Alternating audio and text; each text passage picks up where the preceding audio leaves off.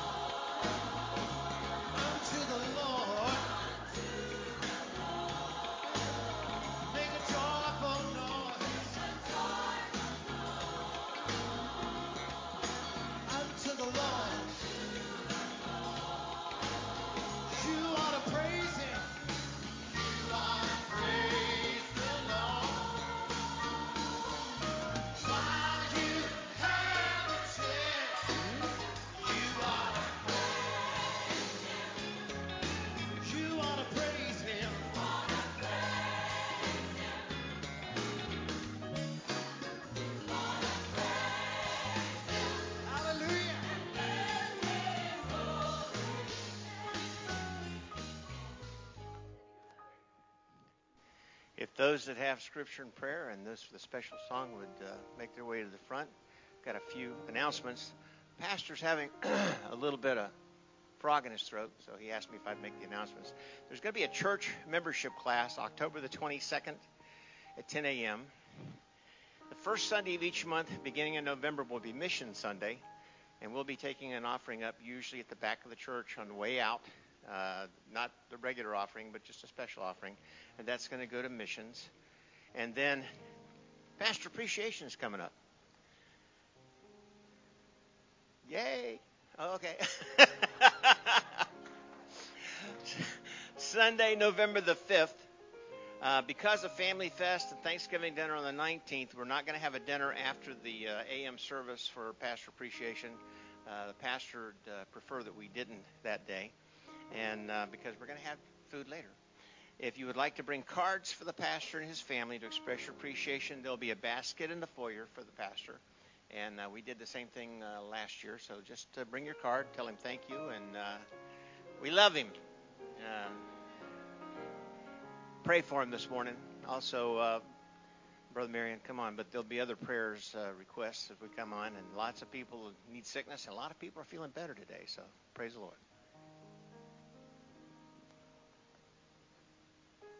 Praise the Lord. You love Him? I believe you do. You wouldn't be here today. Uh, Isaiah 55. I love. I love this prophet. He speaks a lot about the Messiah. Looking at that 55, verse 6 and 7, Isaiah says, Seek ye the Lord while he may be found. Call ye upon him while he is near. The Lord is near, as near as, as near as you want him to be. Verse 7, he says, Let the wicked forsake his way, and the uprighteous man his thoughts. And let him return unto the Lord, and he will have mercy upon him, and to our God, for he will abundantly pardon. I'm thankful that we serve a Lord that abundantly pardons. I'm thankful that he'll pardon me one day. And I'm thankful, Lord. Even, hey, whenever I'm up and down, hey, we serve a God that's willing to pardon, willing to help us to make our paths straight, and I thank Him for that. I like to go to the Lord prayer. Um, y'all, beautiful congregation. Um, from where I'm standing, y'all, y'all, y'all, fine, fine look, fine looking bunch, and I thank the Lord for you. I like to go to the Lord in prayer and ask Him to touch us, and um, mostly I ask that the Lord would have His way. Um, I love Him. I love His touch. That's what I come to church for, to be among my brothers and sisters, that I might enjoy the liberty and the spirit to worship my God. And that's what we're here for. So I ask that we all pray, invite Him, and most of all, let's invite His presence, that He might have His way among His people. Again, Lord, we're thankful and we praise you. Lord, we worship you because you're the most high God. Father, we just pray, Lord, that you anoint and touch and just be and have every part, Lord, in this service. Father, I pray, Lord, that the service will be pleasing unto you. And Lord, I pray, Lord, that when we leave this place, Lord, that, Lord, we be equipped, Lord, that we might go out into the fields, Lord, that we know that are ripe unto harvest. Lord, that we might do your work and do your will. Father, we want to see many, Lord, won into the kingdom of God. But Lord, you gave your Son, Lord, that we might have life and more abundantly. And Father, we praise you for that today. Father, I ask, Lord, that you would touch this service. Lord, touch every part of it the singing, the preaching of your word. Lord, have your way, Lord, and we be careful to praise you and thank you. Lord, I love you and I thank you, and I do praise your name. For it's in Christ's name we do pray. Praise the Lord. Amen.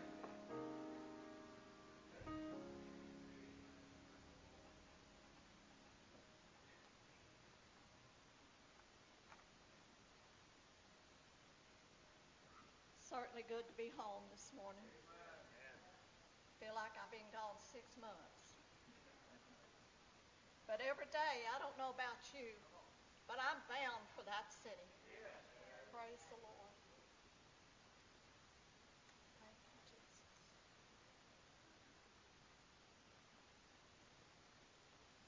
Jesus.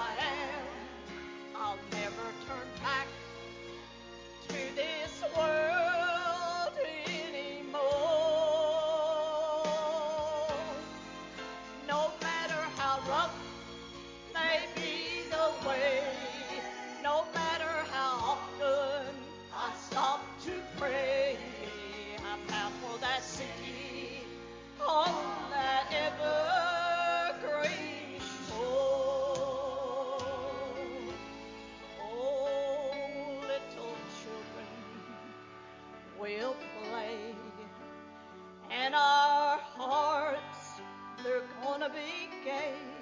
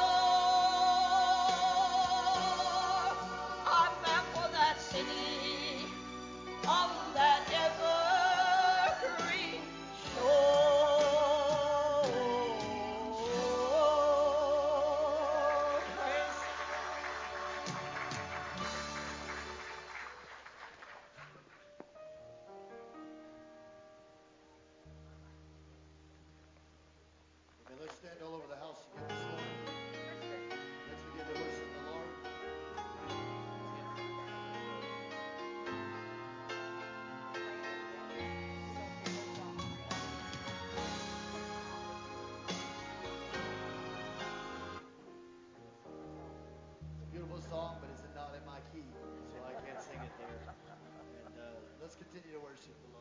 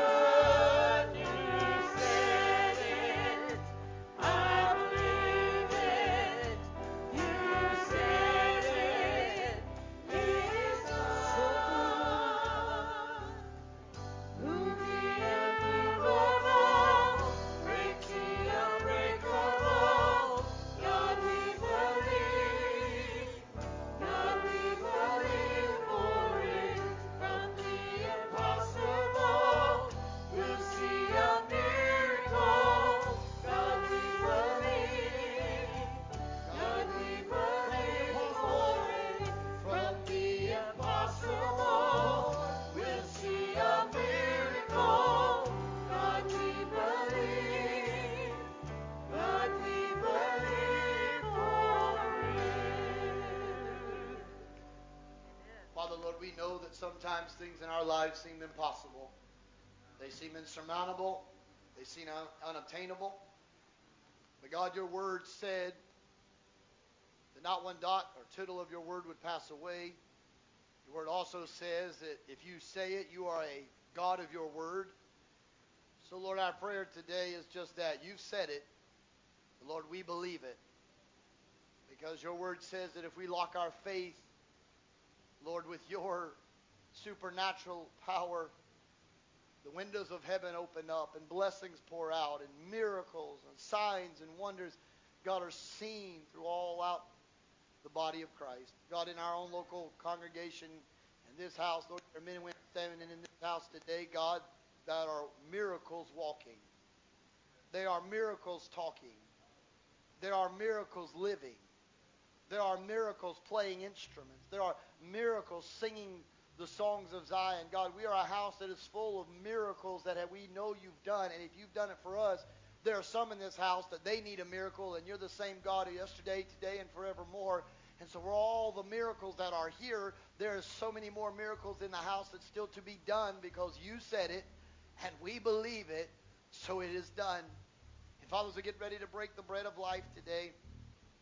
I pray that you would help us to hear your word, not anybody else's words, but your word. Because when it is spoken, it challenges, it chastises, it changes, it convicts, and makes a difference in the heart and lives of everyone in the house.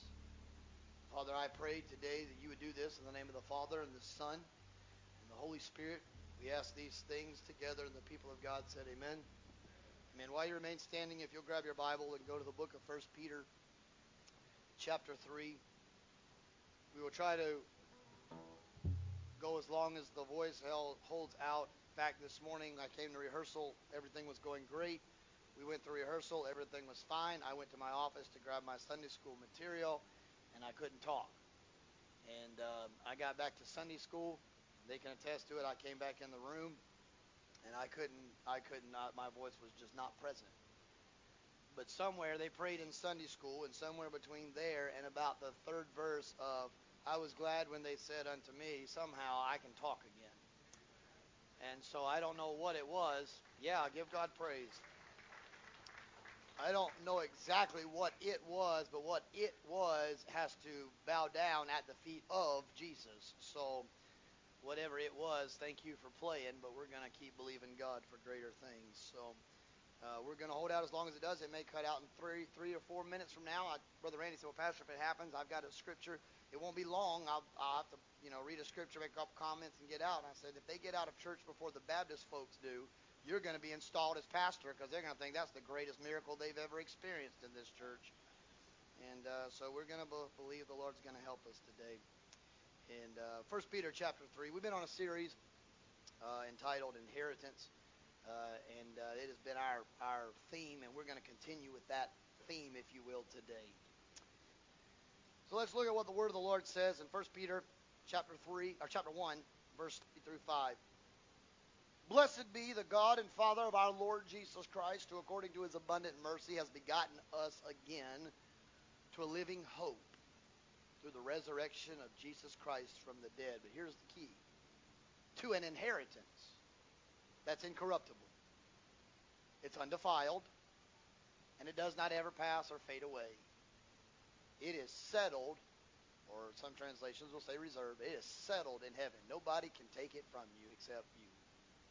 The devil can tell you all he wants to, but the old adage is this joy that I have, the world didn't give it to me, and the world can't take it away. Can I tell you, the devil didn't die for you, Jesus did, so he can't take what God has for you unless you give it to him. He can't take it because his life wasn't the price tag for the inheritance. Reserved in heaven for you. For who, who are who's the you? It is those who are kept by the power of God through faith for salvation, because there is no other way. We said it today. There is no other way but Jesus Christ. He is the doorway to heaven. You are kept by the power of God through faith for salvation, ready to be revealed in the last time or in the last days. If you don't know Jesus, you don't get the inheritance. You have to be in the family to be a part of the will of the family. You don't get to just claim, lay claim to it if you're not part of the family. But if you're part of the family, you're going to get a part of the inheritance too. You're going to get a fair share, a cut of the pie, if you will, of the glories of heaven. Today, I want to preach to you on simply that a heavenly inheritance. You can get all the houses, cars, land, money that you want to on this side of heaven, but ain't none of them compared to the value of what you're going to get over there. You about to get something when when Gabriel blows that trumpet and the dead in Christ shall rise and we which are alive and remain be caught up together in the clouds of glory. You ain't seen nothing yet, honey. There's something over there that's gonna make everything down here look like it ain't nothing over there. We're going to talk about that today. I'm going to ask Brother Mike King, just for the sake of my voice, if he'll pray over the reading of God's Word, and then we'll jump into this. Brother Mike.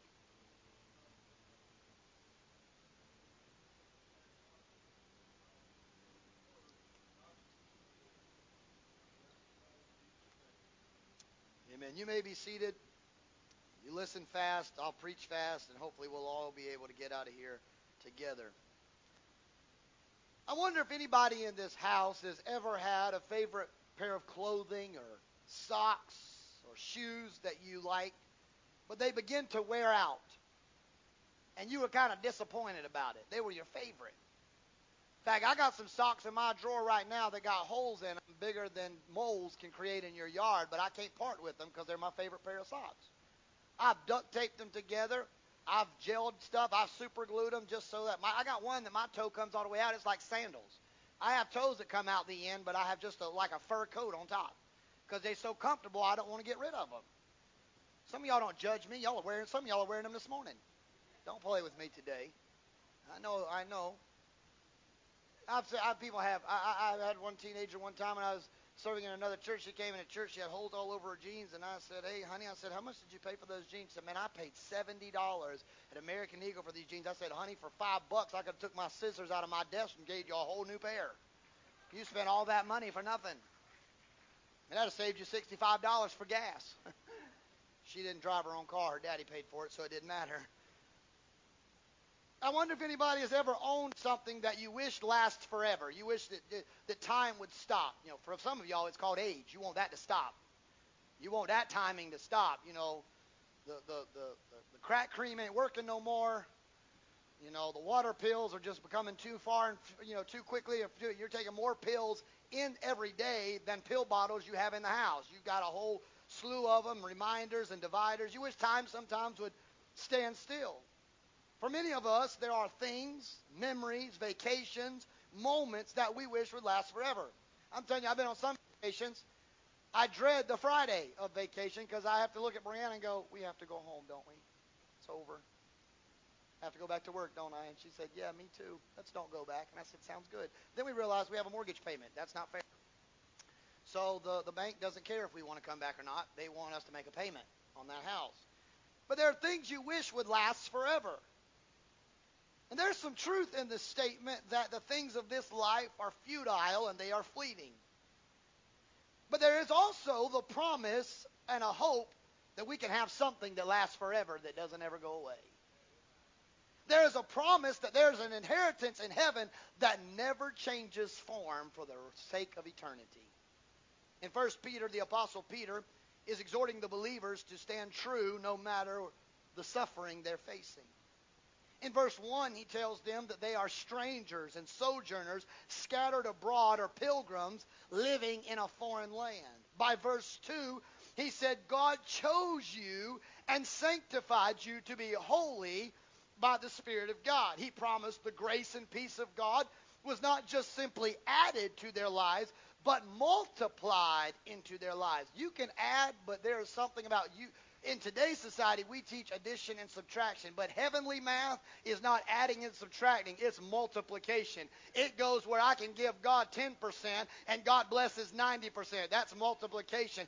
It is where the plowman can overtake the reaper when I'm dropping the seed in the ground. Before I can even turn around, the harvesters are picking up what I just dropped because God expedited time. He didn't add, He multiplied it. He pressed it down, shaken together. My vats run over because He multiplied multiplied it by his power. God showed us his favor.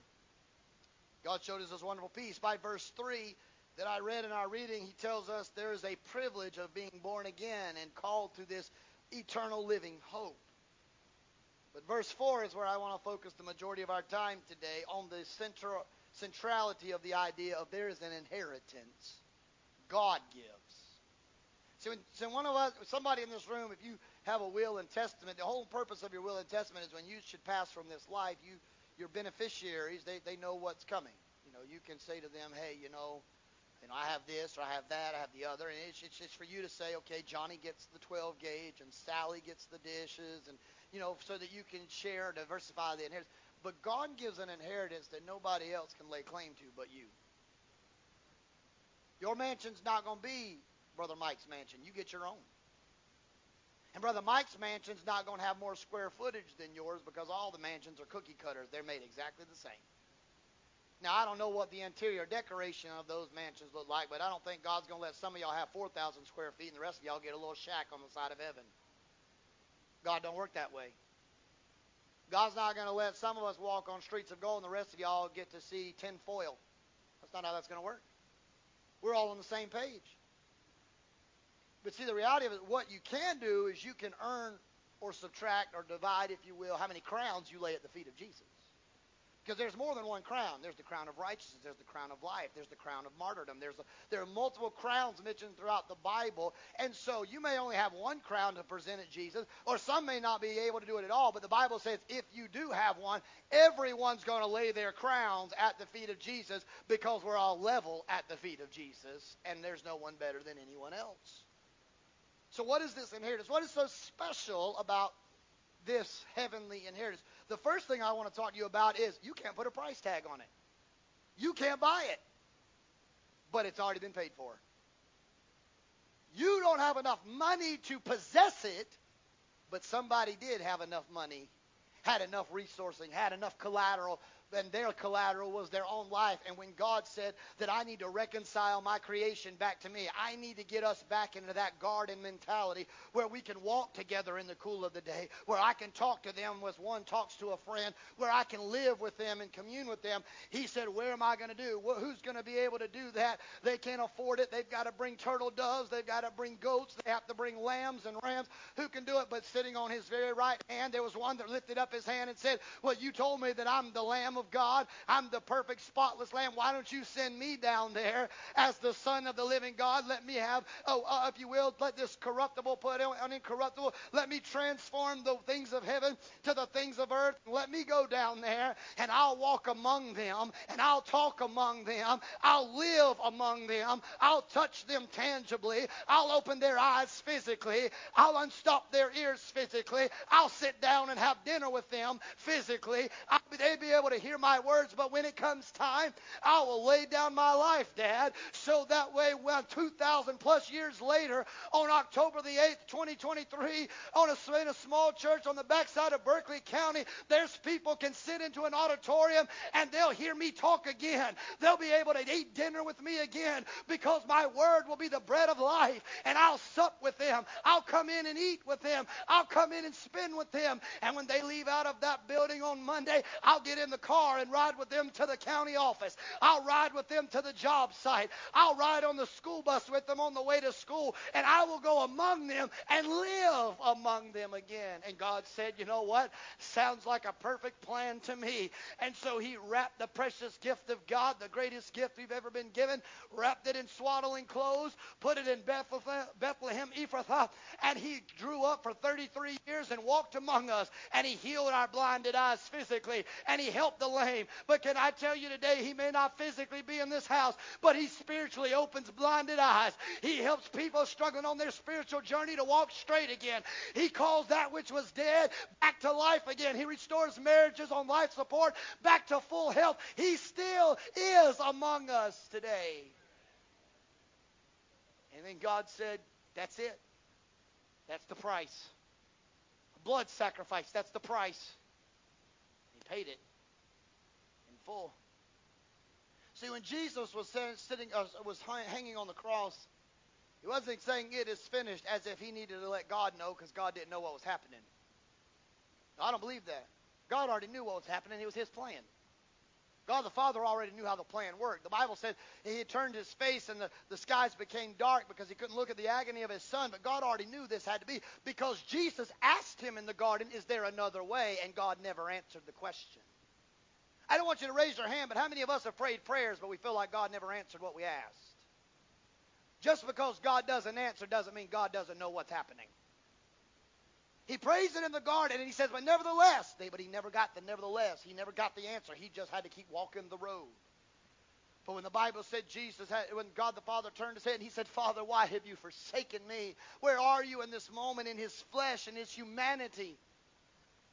I don't think it is finished was for God. I think it was for the devil standing at the foot of the cross. You tried this in the garden. You tried to take the creation from us. You tried to contaminate what which we had created. But my father said in the promise he gave all the way back in that garden, you will bruise his heel, but he's going to stomp the living daylights and crush your head. He's going to beat the brains out of you when he gets up here. Because I can have a bone spur that bruises my heel, but if I stomp you in the head long enough, you're going to die. We've seen it all over in violence, all over. You stomp somebody in the head long enough, they'll die. The enemy can strike your heel and bruise you for a season, but only God can condemn you for life or death. The devil can make you think he can take you, but the Bible says when dev- the devil went to God and said, hey, you know, you got your hand kind of on Job, God, uh, Jesus or the Lord said to the devil, you can take his house, you can take his life, you can take cars, you can take his children, you can take, but there's only one thing you can't take. You can't take his life. Why? Because God's the one that gets the final vote on that. God ain't to let the devil kill you. And the old song says, what doesn't kill you makes you stronger. Hello. And the reality of it is, Jesus on that cross, he didn't have to tell God it is finished. God knew what was happening. He was letting the devil know, you tried it, but I'm telling you now it's over. I'm coming down there now because the Bible tells us, according to the Apostle Paul in the writings of Corinthians, that he descended into the heart of the earth. And I believe he walked up there and he knocked on the door, and one of them little imps that one of those third 33% of heaven, heaven's angelic angels that fell with Satan, that fell like lightning, opened up the front door of hell, and Jesus said, Surprise, remember me? I went, Don't you remember? We used to live together. I need to talk to your boss. I don't want to talk to the cashier. I don't want to talk to the store manager. I want to talk to the CEO. I want to talk to the big guy that wearing the suit in the executive office upstairs. I ain't got time to play with your little petty games. I want to talk to the big man. And they walked out there, and about that time, the devil comes out in his little strutting self, feeling real good and glorified till he recognized the eyes that says his eyes are like fire, and the train of his robe fills temples, and the smoke of the incense of praise is around him. And I believe with all my heart, Jesus looked at him and said, Hello, Lucifer, remember me? Long time no chat, but sit down. We got a conversation we need to have today.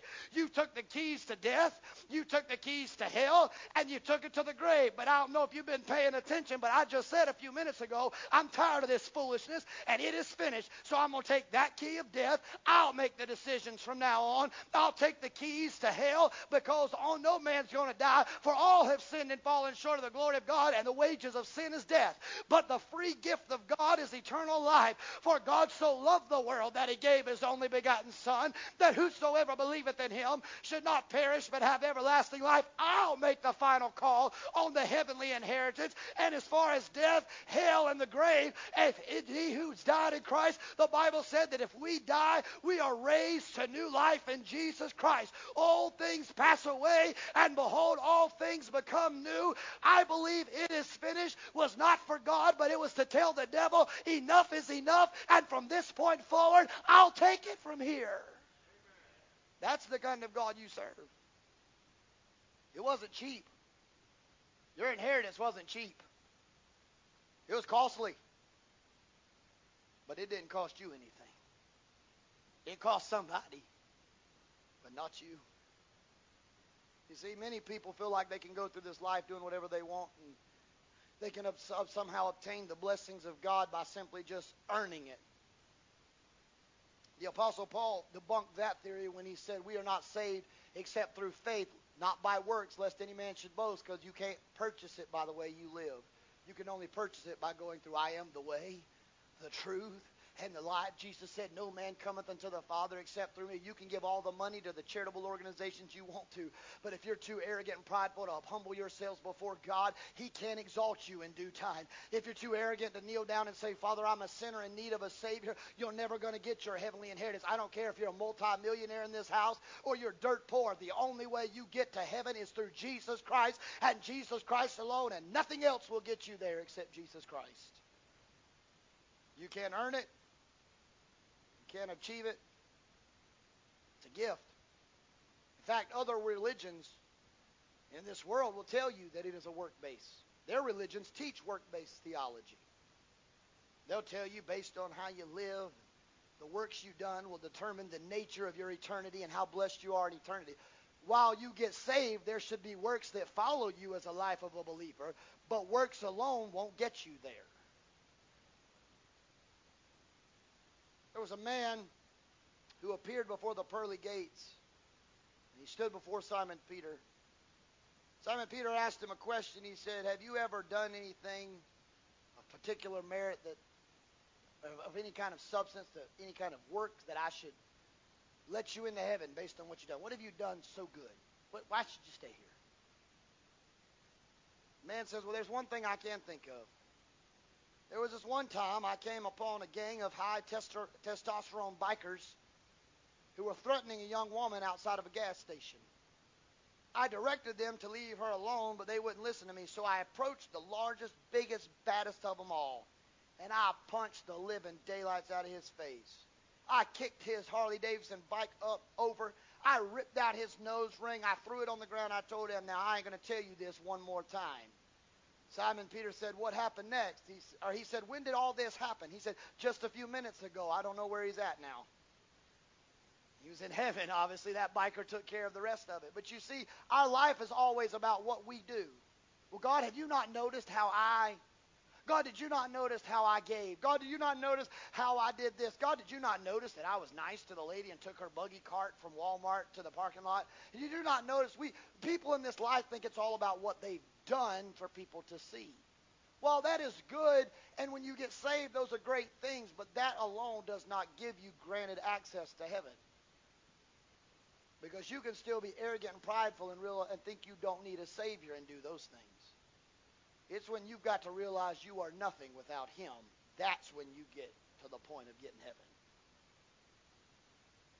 You see, Isaiah 43 and 4, in different translations it's written, but I read it the other day in the New International Reader's Edition, and, and I, I don't think it loses, you know, I'm very funny about Bible translations, I don't think it loses its its its meaning and translation out of this particular out of this particular um, edition. But I love the way he the the, the writers, if you will, uh, put it.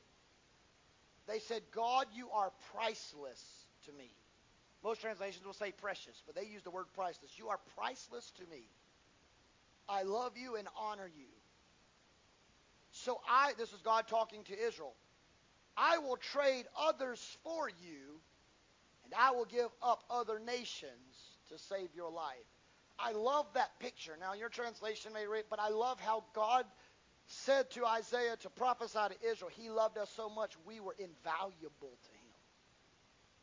He wasn't going to let us just die and have no hope. He saw us as priceless, so He was willing to pay whatever it cost to give us a chance to come be with Him. He thought of us that.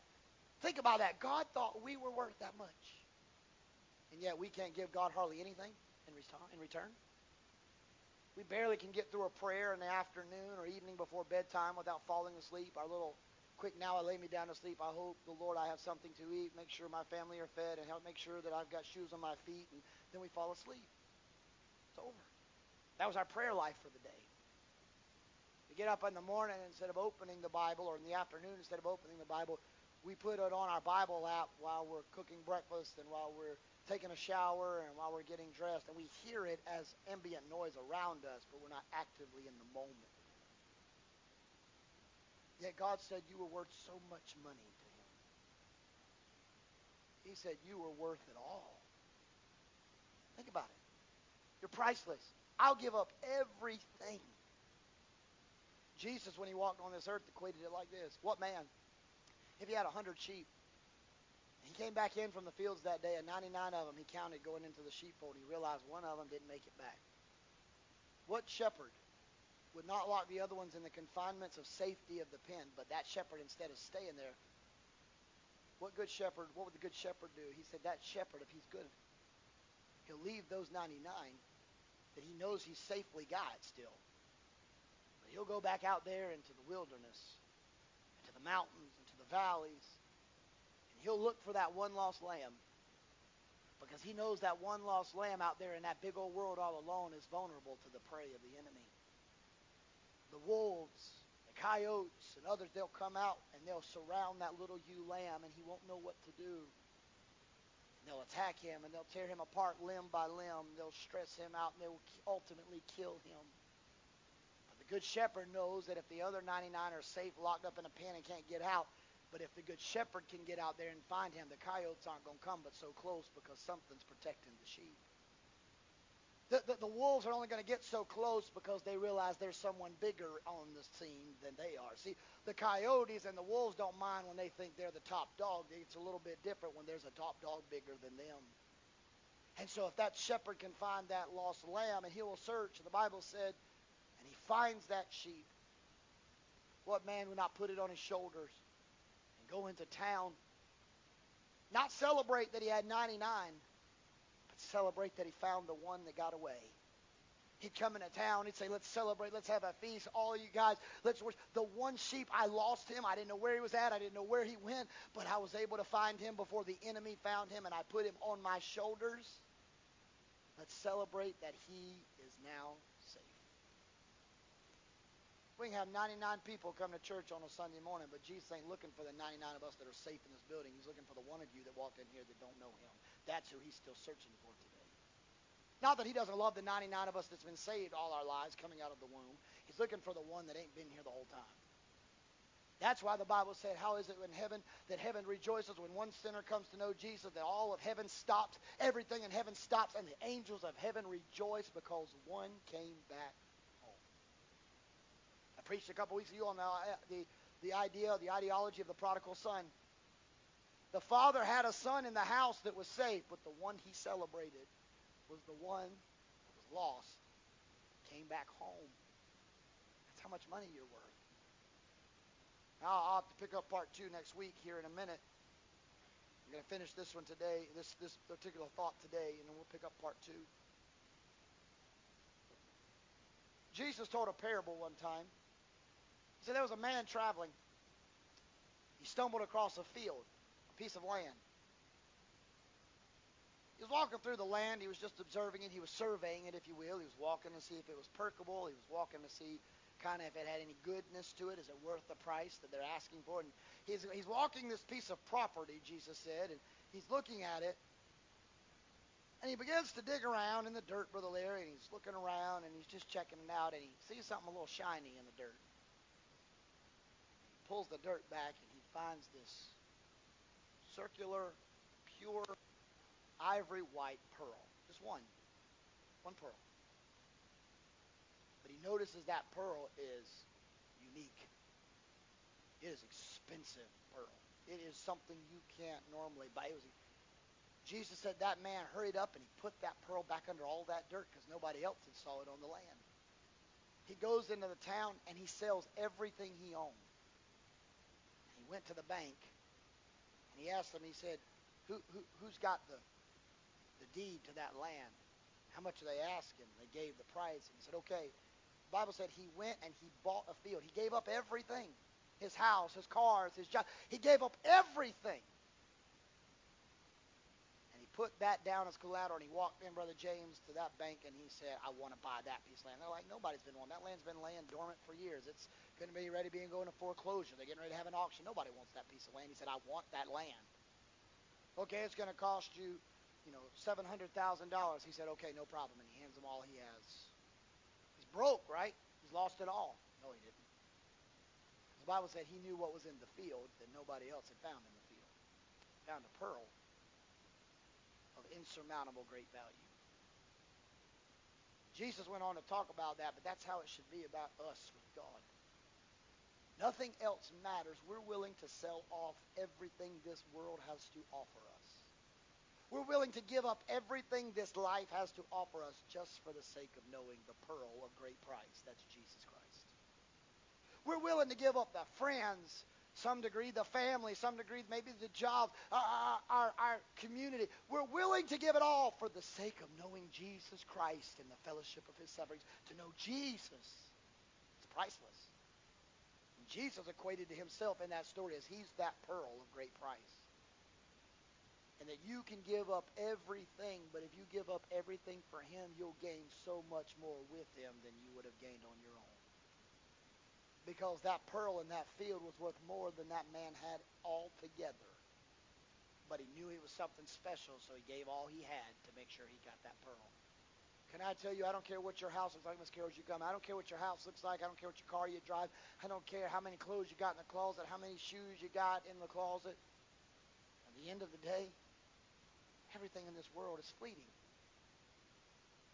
I'm just to be frank with you. Some of y'all got clothes in your closet that has price tags on them. You're never to be that size again. Why are you holding on to them?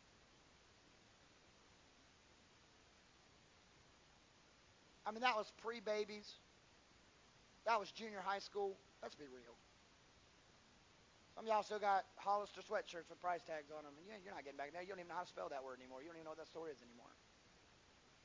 Right? Shoes in the closet. You, only, you do know you only have two two feet, right? One foot on each. You got 75 pairs of shoes. You can only wear two at a time. And you got 13 different versions of black. Black's black. Put on some black shoes. You could be like what happens around my family. Well, you just never know when you might need it. But we've never needed it in the last 30 years. But you just never know when you might. Because the adage is, as soon as I sell it next week, I'm going to need it. Right now, it's the moths are eating it. The rust is destroying it. And the thieves, if they broke in the house, they don't even want it, so they won't even take it from you. But we're going to keep it. The reality of it is, everything that you own in this life is going to vanish. Some of y'all, back, you know, in the yesteryears, the not so distant years ago, you were the hot stuff. You looked good. You were beautiful. You had a glow about you. Over the time, you've lived what we call life. Glow is not as glowy as it used to be. The hair is not as perfect as it used to be. In fact, for some of us in this room, hair's, some of y'all's hair has turned gray. The rest of y'all, life's been so bad, it just flat out said, I don't even want to live on this head either, and it moved out. It just turned loose. It just let go. Some of y'all have got pictures and annuals of black hair. Now you look like no hair, or it's gray hair, or white hair. And to think we've got teenagers in this world trying to dye their hair to look like yours in the 60s. Look at the trends of this world. I'm trying to color mine, and people are paying to get it look like mine. It's crazy. As life changes. Some of you have had more than one job in your lifetime.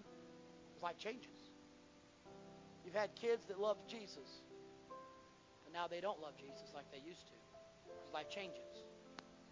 You had grandchildren that loved God, but now don't go to church anymore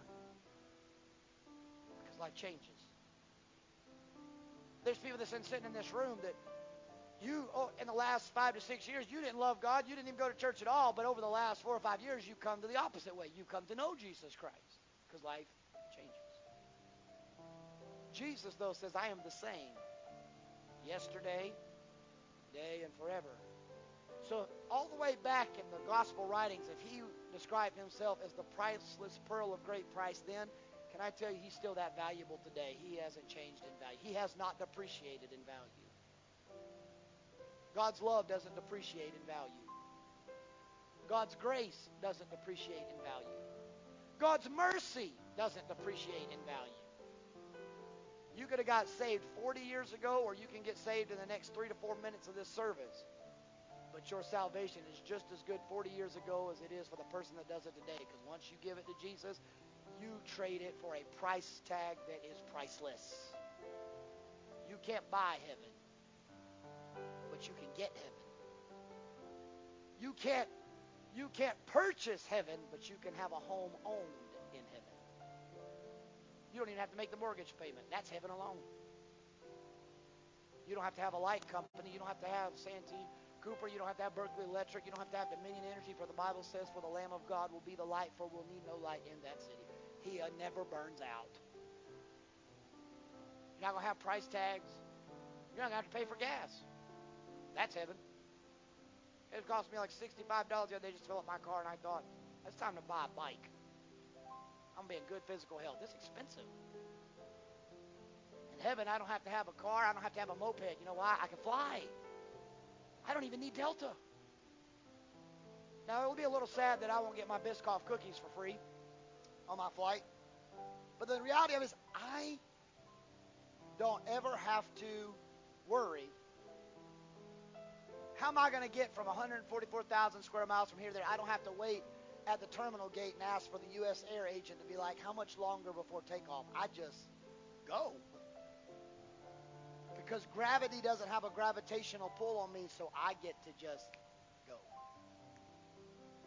I get countless years, Brother James, to talk to my family, talk to my grandfather, talk to my grandmother, talk to my friends.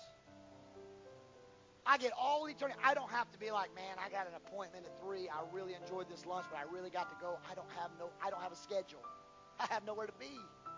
I'm there for forever. We can talk all day. Who cares? I know where to be. And Brother Marion, when I get there, the people that when they pass from this life may not have remembered who I was here because of other things, dementia, Alzheimer's, sickness, coma states. When I get to heaven, they'll know me as I was known. When I walk through the gates, they're going to say, Jonathan. I'm going to get to say, oh man, it's been so long. Because they're going to know me like I knew them. How I get to spend eternity asking them, how was your stay in heaven before I got here? And they get to tell me all the things they've done. You can't, you can't, that's not a price tag. That's priceless. I'm going to tell you right now, you could tell, and I'm, I'm finishing up with this. You can tell me right now, and I'll tell you right now, if I were able, like my grandfather, my dad's father, and others, my family, they were able to come back from the other side and they were here. I don't care what was on my agenda. I don't care what was going on. I would clear the schedule to be able to have a five minute conversation with him again. He's the only person that ever taught a six month old baby how to drink coffee in a carrier. I drank coffee better than senior adults when I was only six months old. My parents didn't know that, but I was a guzzler. I was a drinker. Two creams and a sugar. Still do it to this day at Huddle House. Same way. But I'm telling you right now, if I got a note that says your grandfather is going to be able to meet you tomorrow at 10 o'clock, I don't care what was at 10 o'clock tomorrow. It won't be there tomorrow.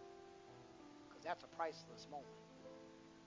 When I get to heaven, I don't have to clear schedules because I have no schedule.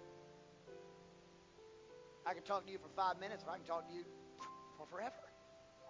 For some of us, we probably will talk for forever. For others of you, it'll be hard to get you to talk at all in forever. That's what I want you to see about this eternal heavenly inheritance. The problem with that is, while that is a beautiful picture, everybody doesn't get that story. Not everybody's going to get to talk to their loved ones like that in a resting state like that.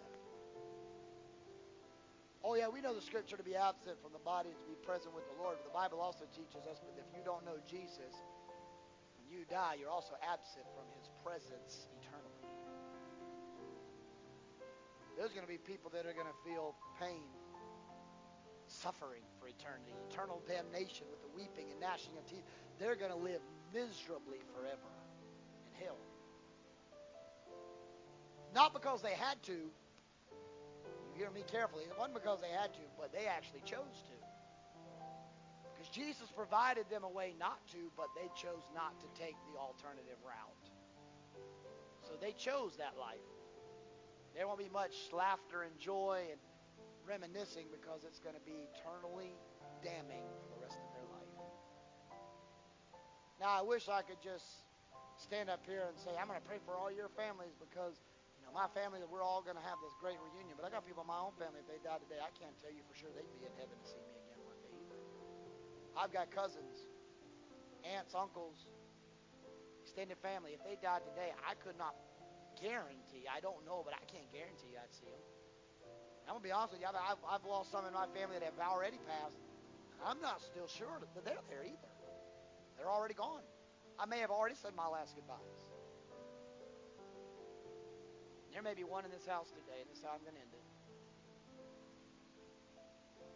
James said today, James, the book of James says this life is like a mist or a vapor. It's here today and it's gone.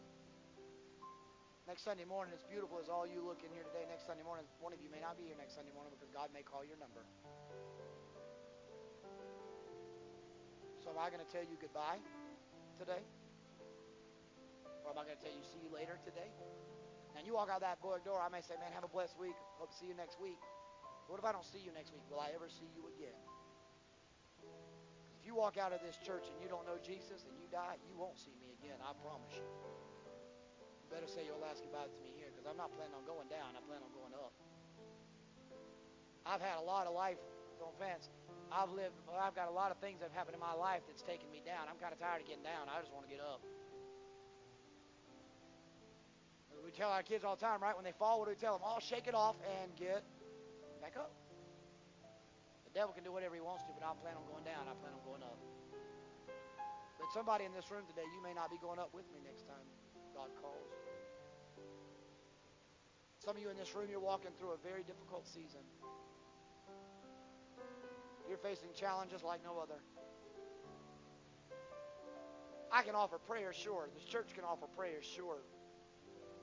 There's an element of it that you and God better get on the same page because that's the person you need on your side more than you need me. You need Him. You need Him. We get ready to pray, I'm going to ask you just to bow your head. I'm going to ask this one time. I'm going to preach the second part of the heavenly inheritance and tell you more about this heaven next Sunday or the next time we meet. But I'm going to ask one question today. I'll ask a second one, but that'll just be for prayer before we dismiss. Is there one person in this room, maybe two, maybe three, maybe five, I don't know, but is there a person in this room? You heard me talk about this priceless heaven. But if you walk out of these doors today and God should call you home today, tomorrow, or before you see me again, and you and you're not so sure you'd go to heaven, you're not so sure you'd walk through those pearly gates and have that conversation with your family. Say, Pastor, I, if I die tonight, I'm not 100% sure I'm going. I, I, I, I kind of think I do, but I'm not really sure. If you're not sure, then you're not. You're not 100% sure, then this is for you. You better be sure. So your, your head bowed and your eyes closed. I'm going to ask this question to that, that person today. Is there anybody here today say, Pastor, I'm not sure I know where I'm going, but I want to make sure that when I leave this place, I'm certain that I'm going to heaven. Will you pray for? No one looking around. If that's you, will you just slip your hand up? I don't know where you are. Don't you leave this place. Yes, yes. That's two. Any others? You better not leave this place. Some of y'all, you're walking today. Yes, I see that other hand. Three. God bless you. You better not leave this place. There's some of you in this room right now. You died today. It's questionable, and you know it. There's some of you, and I, I believe this with all my heart. I don't think I'm taking any liberties. I really believe this with all my heart. Please I don't know if it's the Spirit of God. If this doesn't apply to you, then so. But I think there's some you that your world's falling apart around you, and you know you've got some secret things in your life you don't want nobody to know about. I don't know if they're secret sins. I don't know if there's secret uh, addictions or secret uh, struggles that you have, but you're holding on to some secret things, and it's ru- it's about to ruin your life here. It's about to take your family. It's about to take your marriage. It's about to take your home. You're getting ready to be, get messed up because the devil's about to take you out. Sitting in here today, you know that you and God ain't on the same page. I'm going to ask you one more time. Not going to belabor it, but my last call. You say, Pastor, that is me. I cannot afford to jeopardize eternity for the sake of anything else. If that's you, raise your hand. I see the other hand. Is there any others? You better raise it. You better raise it. The devil's coming. I see that hand. Oh, you better raise it. The devil ain't playing for fun. He's playing for keeps. Eternity is no joke, church. It ain't going to be one of those little things, oh, well, maybe next week. The, devil ain't playing for next week. He's playing forever. Better get it right. Before I ask my other question, I'm going to ask us this. I want us to pray corporately together. Keep your head bowed and eyes closed. We're going to all pray the prayer of faith together so that we don't leave these four or five that have raised their hands alone. I just want you, everyone in this house, to pray with me today. Here we go. Let's pray this together. You just repeat it after me. Heavenly Father, I'm a sinner and I need a Savior. The only Savior I have is you. I believe you died on the cross. I believe you were buried in the ground. I believe you were resurrected. I believe you're at the right hand of the Father. And I believe you're coming back again Forgive me of all I've done. Come be a part of my life. And let you and I live together forever. I believe in who you are. I trust in your word. I decree and declare I no longer belong to the devil, but Jesus is now Lord of my house. In the name of the Father, and the Son, and the Holy Spirit. Amen. If you prayed that prayer, just you keep your head bowed down. If you prayed that prayer, you don't have to leave this place questioning. You went to heaven if you died today. Because you and God are on the same page. My last question before the benedictory prayer, we'll uh, walk this all together. Is there someone in this house today say, Pastor, I'm going through a season right now of difficulty? I'm not talking about your salvation. I'm talking about just a season of difficulty. And you say to me today, Pastor, I really just need this church. I'm not, I'm not going to share your business. I just need, before we pray, before we go out of this place, I want to pray that God would intervene on a, on a situation. I don't need to know it. I'm not going to ask you to tell me. I just want to pray for you today. You don't have to even come up front. I'm just going to pray for you. I want to know if there's anybody here today that says, Pastor, I'm going through some stuff. And I need God to show up on my behalf. I need Him to do something. I need that miracle. I need that way where there seems to be no way. Is anybody here? Just raise your hand. No one on the ground. I see that hand. I see that hand. I see that hand. I see that hand. I see it. I see it. I see it on my left, my right. I see it in the middle. I see it on the left. I see it. God bless you. I see you in the back. God bless you.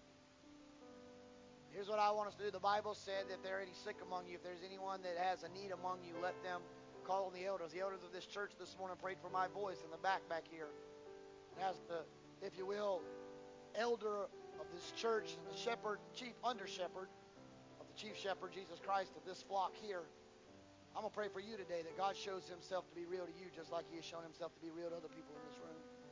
If you are, if you raised your hand, I want you to thank God for the answer. I don't want you to pray for it. You listen to what I'm asking you to do. If you raised your hand, don't you pray for the need. You thank God for the answer. And you let me pray that God supplies all your needs according to his riches in Christ Jesus. You thank him, God, you're going to heal me. God, you're going to restore it. God, you're going to make it right. You thank him as it's already happened, and you let those, and the rest of us in this room, if God's ever been faithful to you, you pray, God, whoever raised their hand, you show up and you show them that you are the Alpha, the Omega, the beginning, the end, the first, the last, and he who, who, who started a work is faithful to complete it till the very end. We're going to pray for them that God reveals it. Let's pray together, Eternal Father. There are hands that were all over this house today. And I believe, decree, and declare by the power invested in me as a servant of the Most High God. You are Alpha and Omega, the first and the last. And if you started it, God, you are faithful to complete it, God. You didn't bring them this far to drop them. You didn't bring them this far to leave them. You didn't bring them this far to abandon them. You have not forsaken them. You are a friend that sticks closer than a brother. If they need healing, in the name of Jesus, heal them. If they need a marriage restored, in the name of Jesus, restore it. If they've got a sickness of body, right now, heal it in the name of Jesus. If they've got a financial crisis, the God who owns the cattle on a thousand hills, dispense the resources to them today. If they're struggling with an addiction, a habit, or a hang-up, God, release the urge, release the struggle, release the addiction, release the temptation so they can walk in freedom and newness of life. Whatever their need may be, your word says if two or three agree as touching any one thing, you are on the scene. God, whatever the need may be today, I pray that you be God and God alone, and you show yourself so that God, one of these days, will walk in this church and we'll foot stomp the devil right in the ground. He may have bruised our heel. He may have struck our kids. He may have tried to take our marriage. He may have tried to take our job. He may have tried to take our home. He may have tried to take whatever, but Lord, He may strike our heel. But by the power of Jesus Christ, we're going to shake loose and we're going to put our foot on the head of the devil and shout unto God with a triumphant shout, For greater is He that is in us than He that's in the world, because the victory already belongs to us through the power of Jesus Christ. Let us walk in newness of life. Let us see miracles again. Let us see the power of God again. Father, I know what's going to happen when people leave this house today. The devil's going to make them question everything they've done in here. But God, I need you to be the God that says, I'm a friend that sticks closer than a brother to them today. You get in that car with them and you ride home, and as soon as that little devil comes up saying, Well, you know, you know, tomorrow you're going to be doing that again, you let them have the power, the unction of the Holy Ghost of God, the power of God to rise up in them. I don't care if they say it internally, audibly, but they tell the devil, Shut up. You are a liar. You're the father of all lies. Get behind me, Satan, for God before me. Who can be against me? It's the Lord that fights my battles. Vengeance is mine, saith the Lord. I will repay. I'll stand still today and I'll see the salvation of the Lord for my need today. You give them the power to shake off those thoughts that the devil throws. Let the mind of Christ Jesus be in them. Let them be transformed by renewing of their mind. Because, God, I know more than anything else, the devil ain't playing for fun, he's playing for keeps. But neither are we. We're not playing for fun, we're playing for the keeps too, because we want them to go to heaven. I don't want today to be goodbye. I want today to be, I'll see you on the other side. If we don't meet again, I'll see you there. This won't be the last time we say hello. Father, may you bless us and keep us. May your face shine upon us. May you be gracious to us. May you lift up your countenance towards us. Give us this peace of God that surpasses all human understanding. May you guard our hearts until you come again. And Father, as every week when I pray, the, that as I believe in all my heart is the heartbeat of this church and the proclamation and declaration that I want us to always pray, the pastoral blessing I want to give to these people every week. Father, I pray you let the words of our mouths and the meditations of our hearts be pleasing and acceptable in your sight. You are our Lord, our strength, and our Redeemer. And I pray this in the name of the Father, the Son, and the Holy Spirit of God that empowers this to be accurate and to happen. Amen. Amen. I'm going to ask you to stand all over the house. We're going to have a benedictory prayer. I'm going to ask Brother Randy Erchberger to pray our closing prayer immediately following. We'll be dismissed. There's a couple things. Don't forget the announcements Brother Randy made earlier. Don't forget to get your children. We have service tonight at 6 p.m. Uh, and we also have midweek Bible study back in the back on Wednesday night at 7 p.m. in the fellowship hall area. You're such a good looking crowd today. You filled up the, the room very nicely. Uh, if you don't have a home church, come back. If you do have a home church, don't tell your pastor you came here today because I might know him. So don't let him know that you're here because I don't want to get in trouble. All right? But if you don't have a home church, everybody that's a part of this Sanity Circle family, we always tell everybody that comes, we want you to be a part of our family. Welcome home. You're always welcome to be here. Come back tonight, come back next Sunday, and whenever. We'd love to have you. So, to all, all of you that are part of our family, can we just give a hand of welcome to all our first time guests today? And it almost slipped my mind, and then I'm going to let Brother Randy pray. But we had our, our, our uh, uh, community wide uh, yard sale and stuff yesterday and, and Friday, and we, we collected stuff, and we weren't really, you know, doing it per se to, to, to make money for the point of the sake of just selling the sale because we're trying to pay off something. We're just trying to have do things to advance the kingdom of God. And we started on Friday and, and, and concluded yesterday around 1 p.m. Um, I don't know if there's more monies that have been turned in yet, but as of last night when we tabulated everything, uh, we were able to raise $1,776 over the course of two days. And um, and you hear this, Pastor, that was beautiful, and thank God for money. I like money because that means we can buy stuff and it doesn't cost us at the bank. I like that. I don't like debt. I don't like loans. Uh, but I'm going to tell you what, the greatest thing out of it, we met so many people. Yesterday we had a, a family that came through this church. They were out here, they were shopping, they were buying.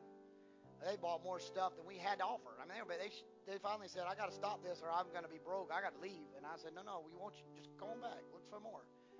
They were giving away peaches. They were doing all kinds of stuff. They met Miss Patricia. They met Miss Brenda uh, uh, Burbage and others that were around there, and they were talking. And, and um, I got introduced to Miss Esther and her husband. They they came, and I had to briefly just, hey, how are you? God bless you. It's so good to see you.